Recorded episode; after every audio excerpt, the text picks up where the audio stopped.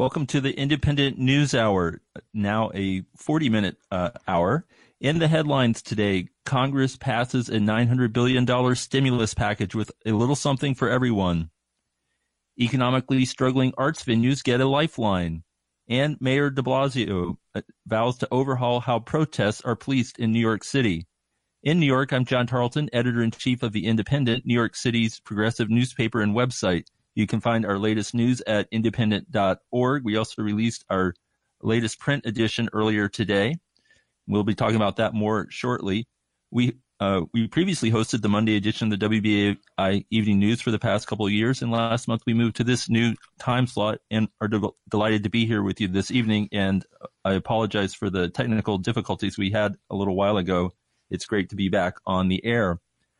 In the news, Congress has passed a nine hundred billion dollars stimulus package to help Americans reeling from the covid nineteen pandemic and the economic crisis it has brought about. The legislation includes a six hundred dollars payment to individuals making less than seventy-five thousand dollars per year, the maximum uh, total of two thousand four hundred dollars for a family of four.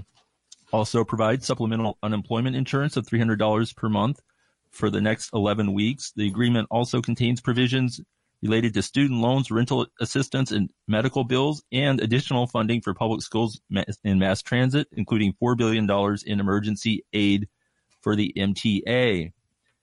Progressives, led by Vermont Senator Bernard Sanders and Congresswoman Alexandria and New York Congresswoman Alexandria Ocasio-Cortez, had called for payments of at least twelve hundred dollars per person per month, but negotiators settled for a single six hundred dollars per person payment, which House Speaker Nancy Pelosi hailed as significant.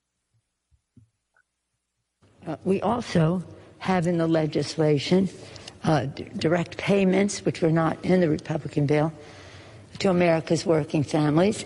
I would like them to be bigger, but they are uh, significant. This The stimulus package also includes fifteen billion dollars in federal relief for struggling arts venues that have not been able to host events since the onset of the pandemic. The Independent's Olivia Riccio, who covers the independent music industry, said the money will be a boon for music venues here in New York and across the country. Back in September and October, when I was doing most of my reporting on the issue, ninety percent of independent venues across the U S said that they'd have to permanently close their doors if they didn't receive aid soon. And when I spoke to Reverend Moose, the executive director of the National Independent Venue Association, he expressed that venue owners were frustrated over how the government mandated shutdowns, but then on the other hand also refused to help venue owners stay afloat. He also said that the P P P didn't meet venue owners' needs because most of their expenses weren't payroll related and fell more in the rent and overhead areas. So this stimulus means that the government is acknowledging the burden of shutdowns on venues like these and also doing their part to help mitigate harm so that we can ultimately emerge from the pandemic with an indie music scene that's still vibrant and not bought out by larger corporate entities.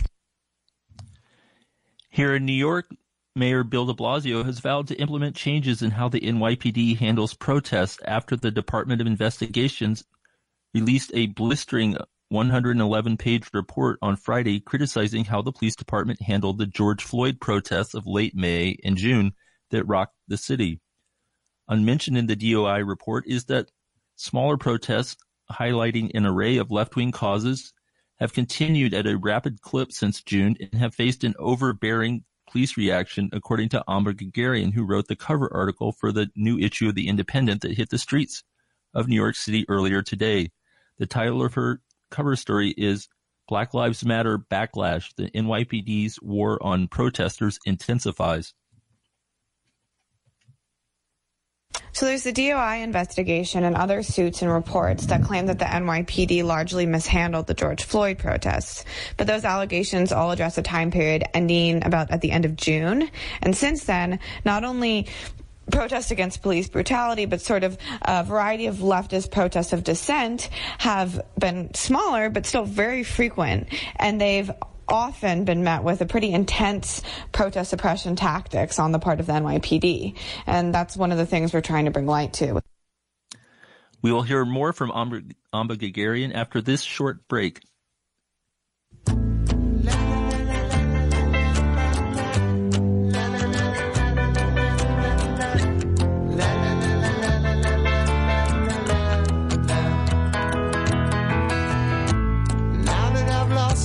everything to you.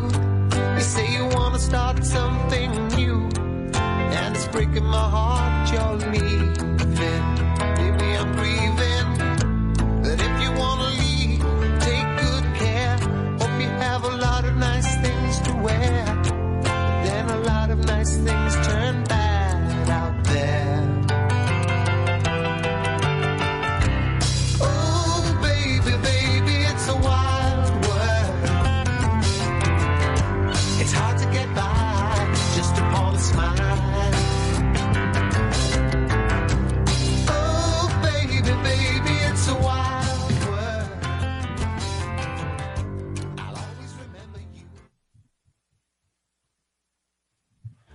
That was uh, Wild World by Cat Stevens, dedicated to Wes Markersfeld from a big fan of the show.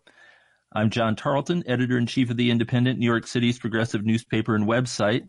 Our latest uh, print edition hit the streets earlier today across New York City. You can also uh, find our latest news at independent dot org. That's I-N-D-Y-P-E-N-D-E-N-T dot O-R-G.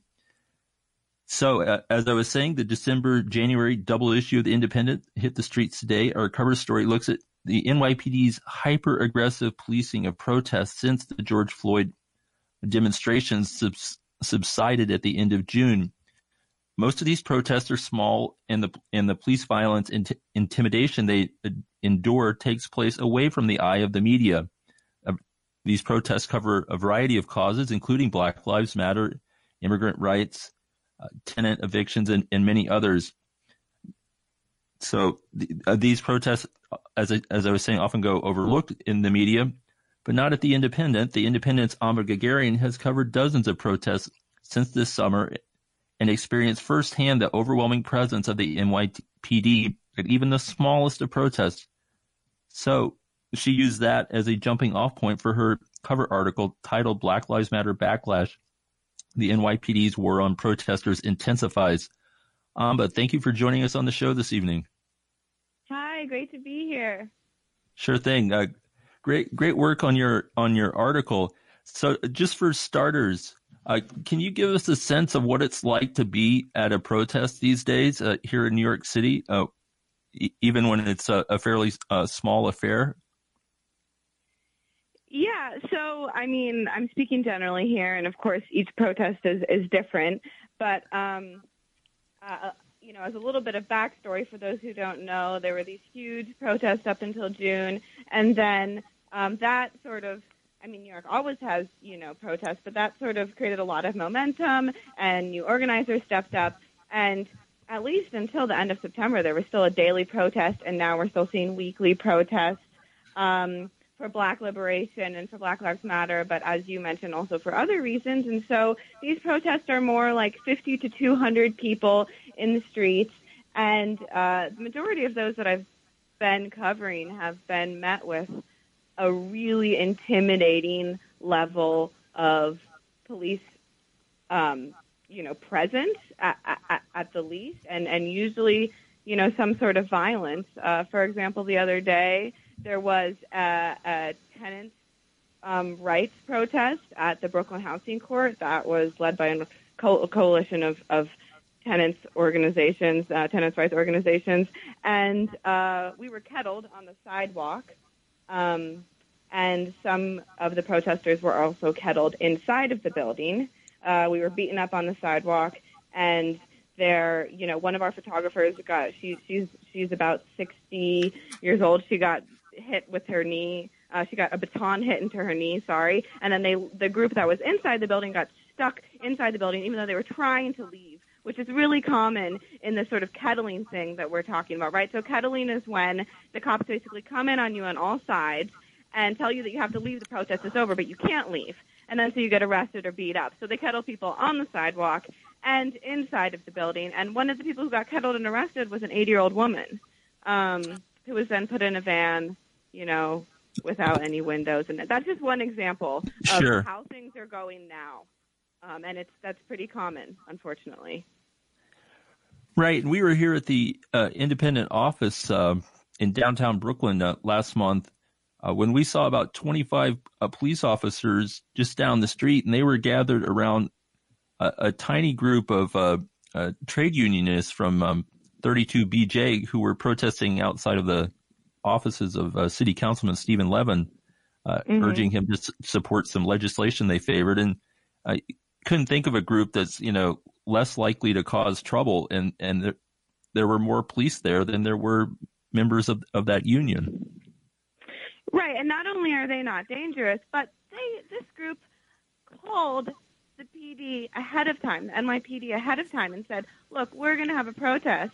Do we need a permit? You know, there's going to be twenty, thirty of us. And they said, no, that's fine. You don't need a permit. You're going to be on the sidewalk, whatever. So they show up and, you know, yeah, then there's more cops. There's like twenty protesters, twenty-five cops, a white shirt, a bunch of arrest vans.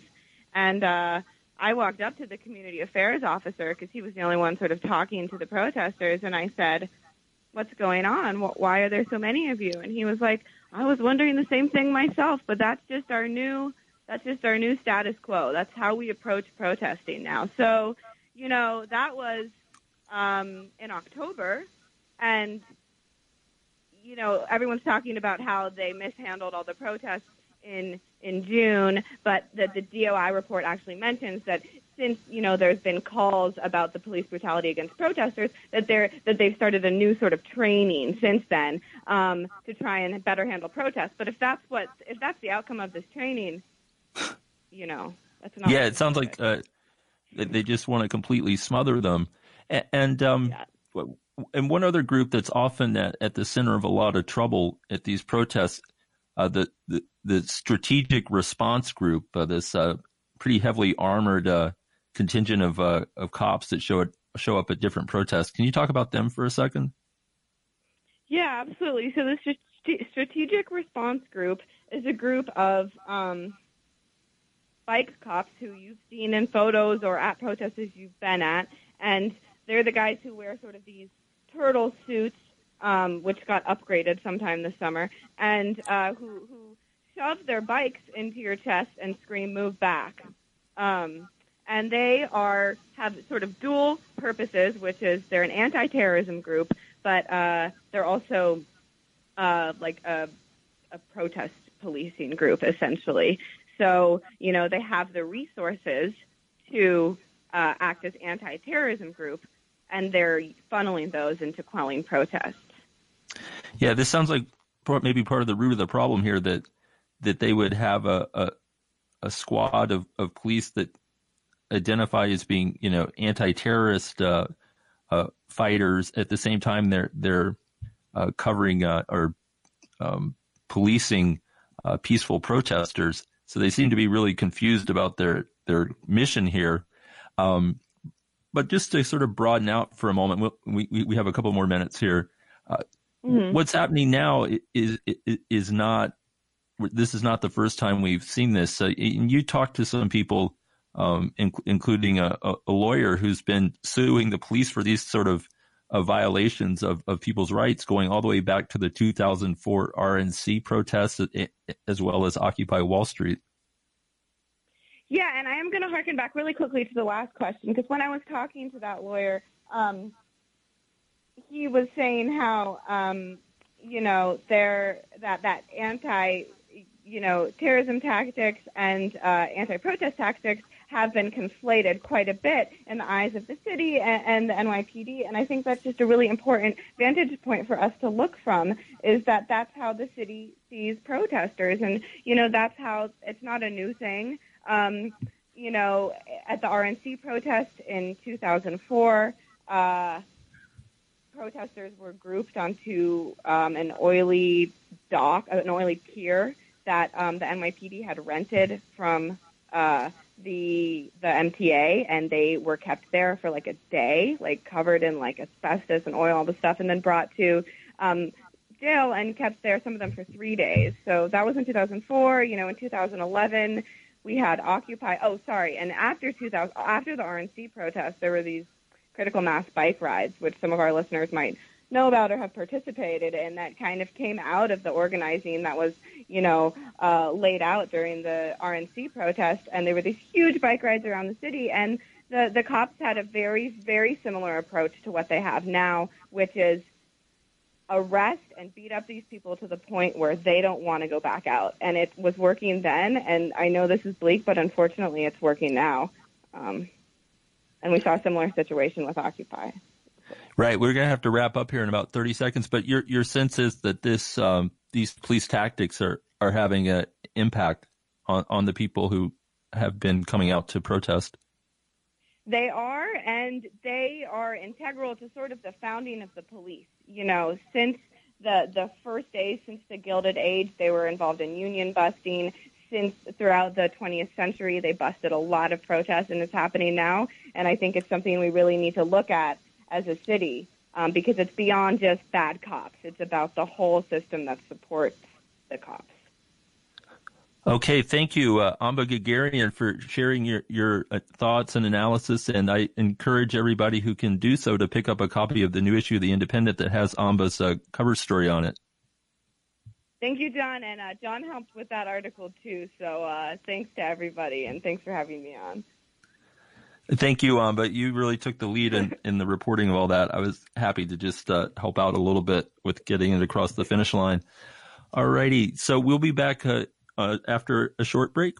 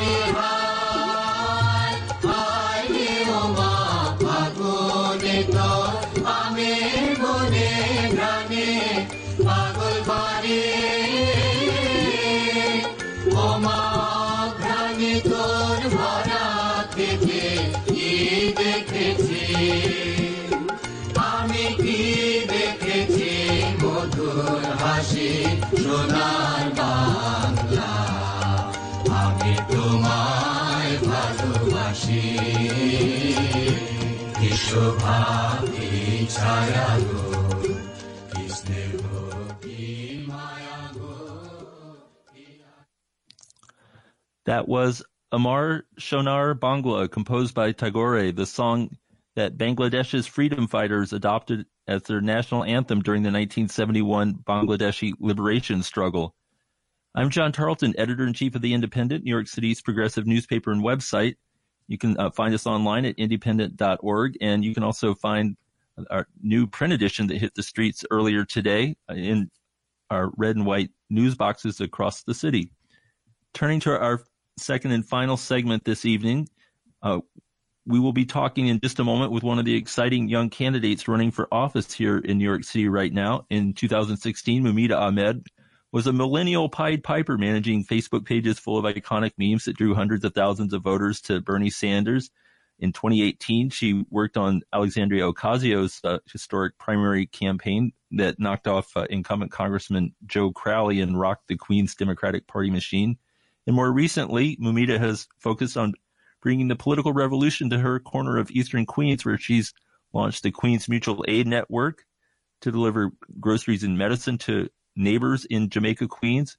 She's also the co-founder of Bangladeshi Americans for Political Progress, the first political club in the city for progressive Bangladeshis.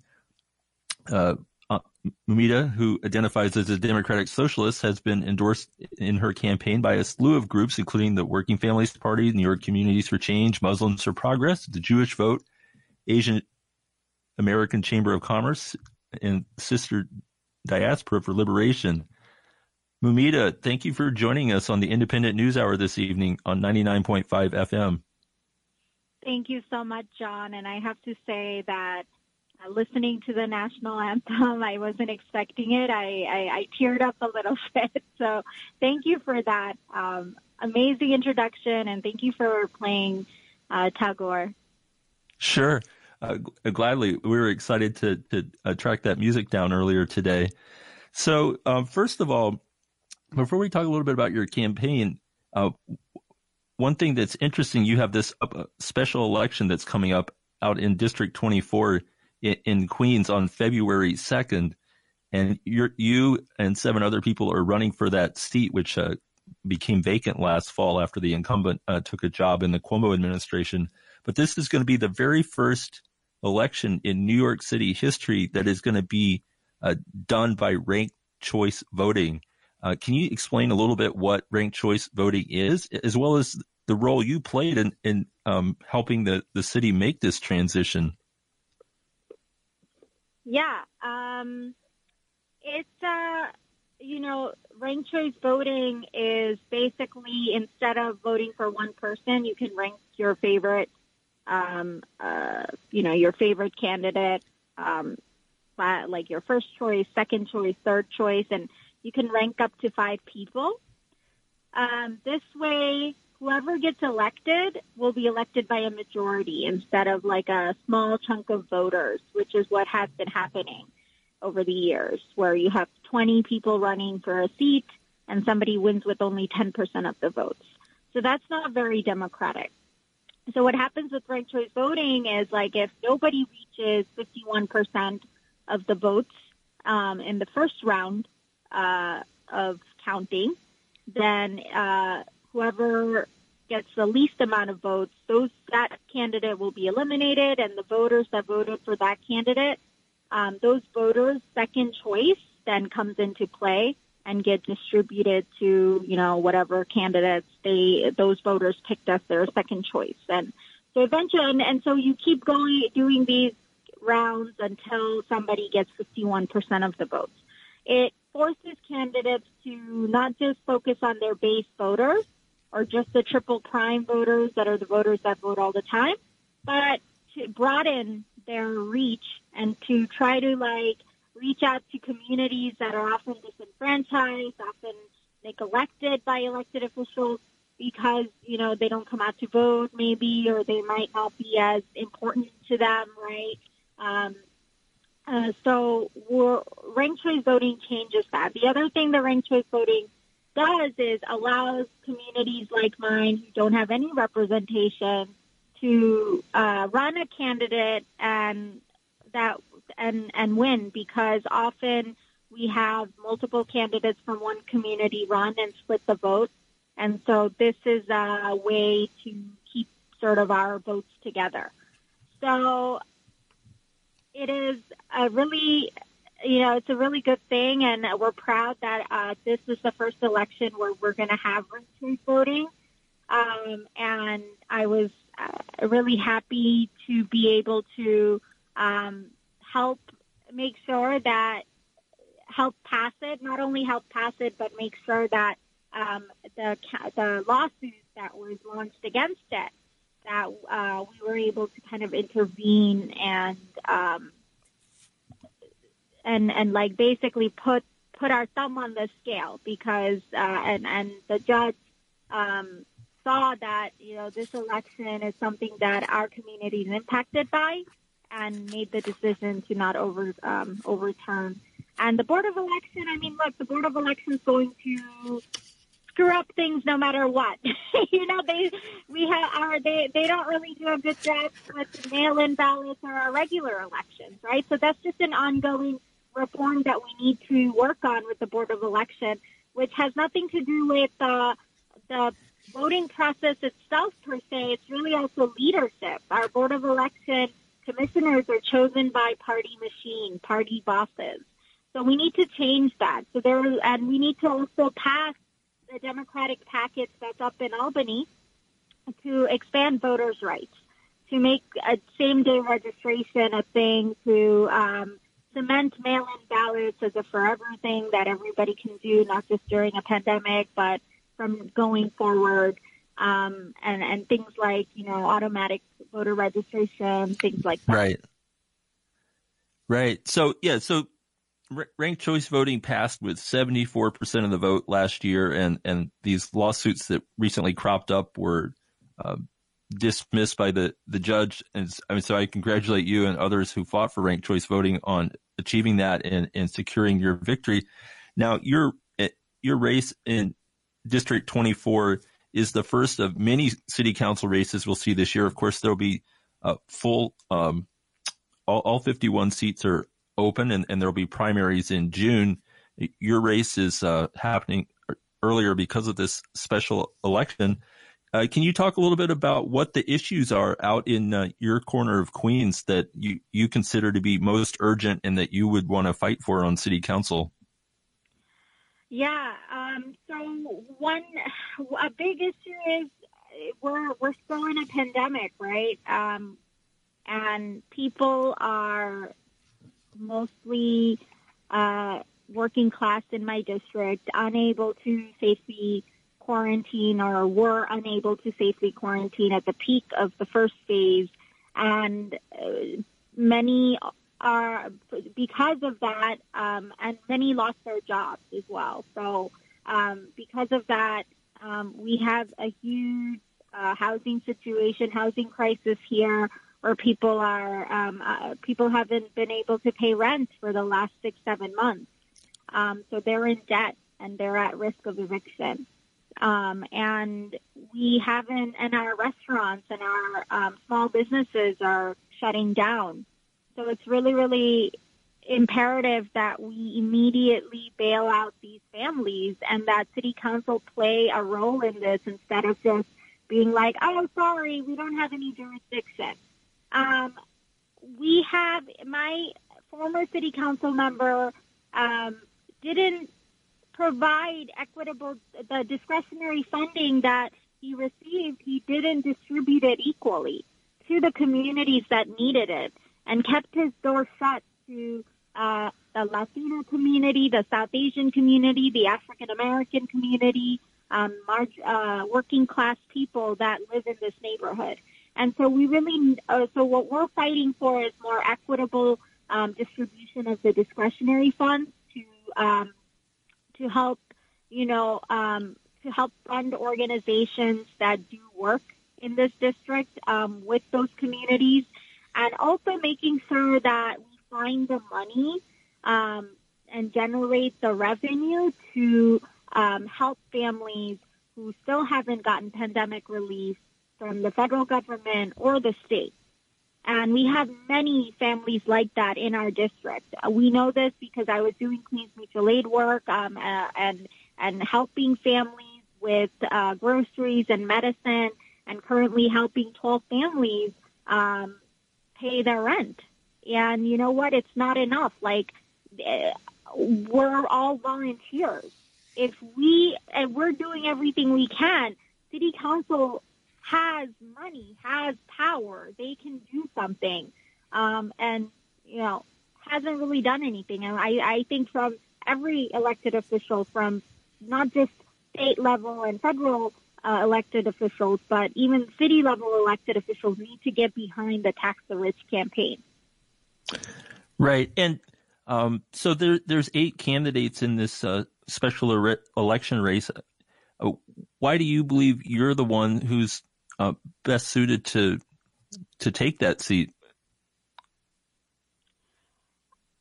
I because I'm an organizer, and I've always been an organizer. Um, and while everybody else was, I don't know what they were doing, I was at the heart of the movement, organizing, whether it was for Bernie Sanders or for A O C or for or to pass ranked choice voting or to Um, fight for our, our representation, uh, fight for our rights as um, immigrants to, you know, uh, run for office, to expand our democracy, to make it more transparent and accessible to working class people like me um, for the last seven, eight years.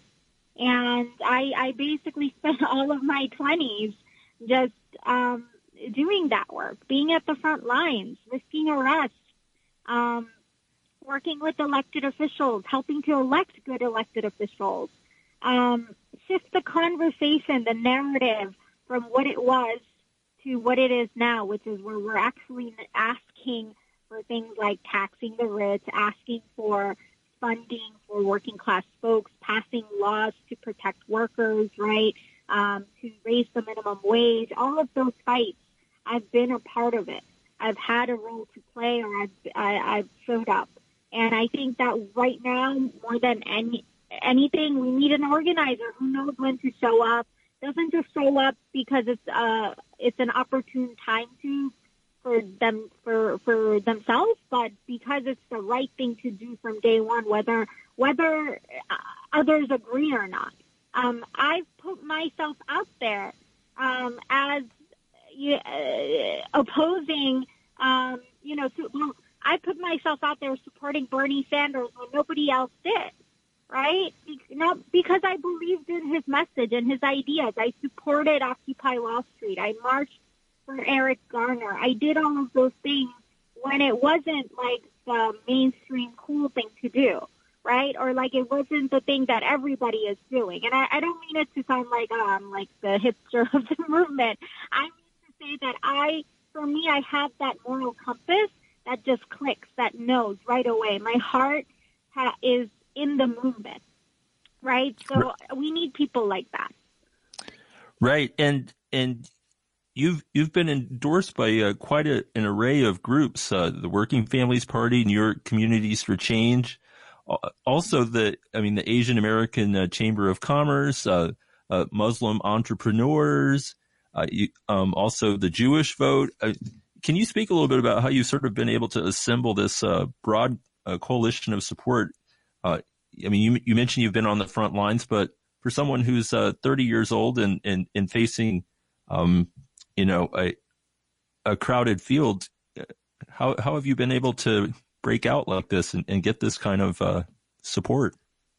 Yeah, um, by being an organizer. When I organize, I don't focus on ideology or labels. What I do is I talk about the issues and I try to uh, meet people where they are. I don't, you know, I go to everybody. And even if Um, they don't all agree with me, I still give them my best smile and best behavior, and I and I talk to folks, and I show up, and I um, try to listen as much as possible. And I think that is really important, and that's why I was able to get some of these endorsements that you wouldn't think I would be able to get, like uh, Asian American Chamber of Commerce, right? Like, or getting um, an uh, Muslim Entrepreneurs Association, which is actually Um, uh, young people who grew up in our neighborhood. Uh, some of them I went to high school with, um, that are like, uh, that own, uh, small businesses. They're doing, um, they're helping people financially with like financial education,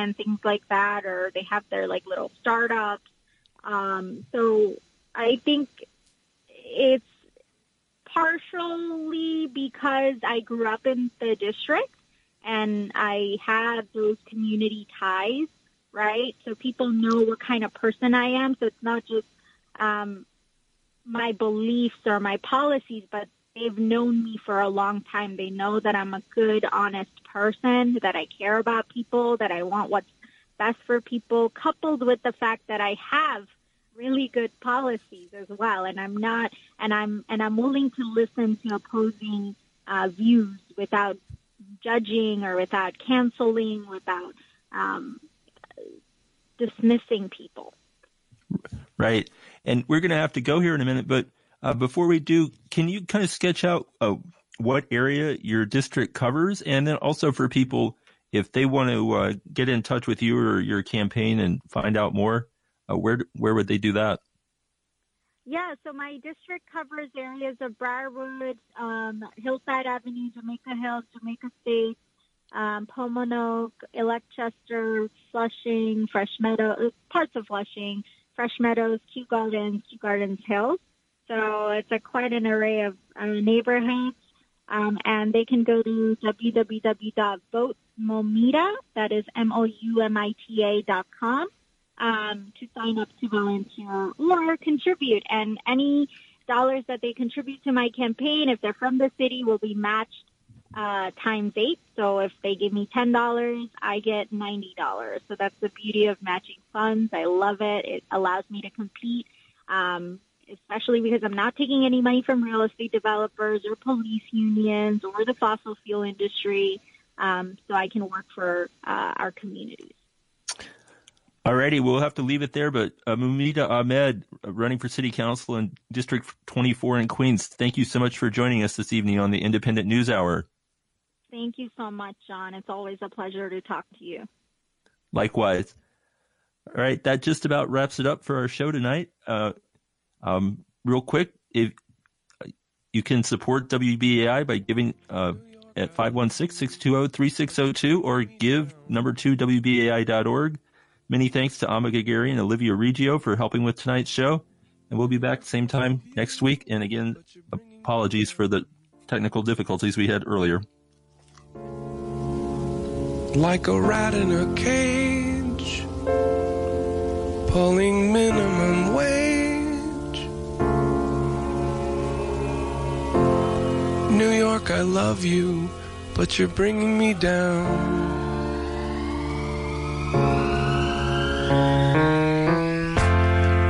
New York, you're safer, and you're wasting my time.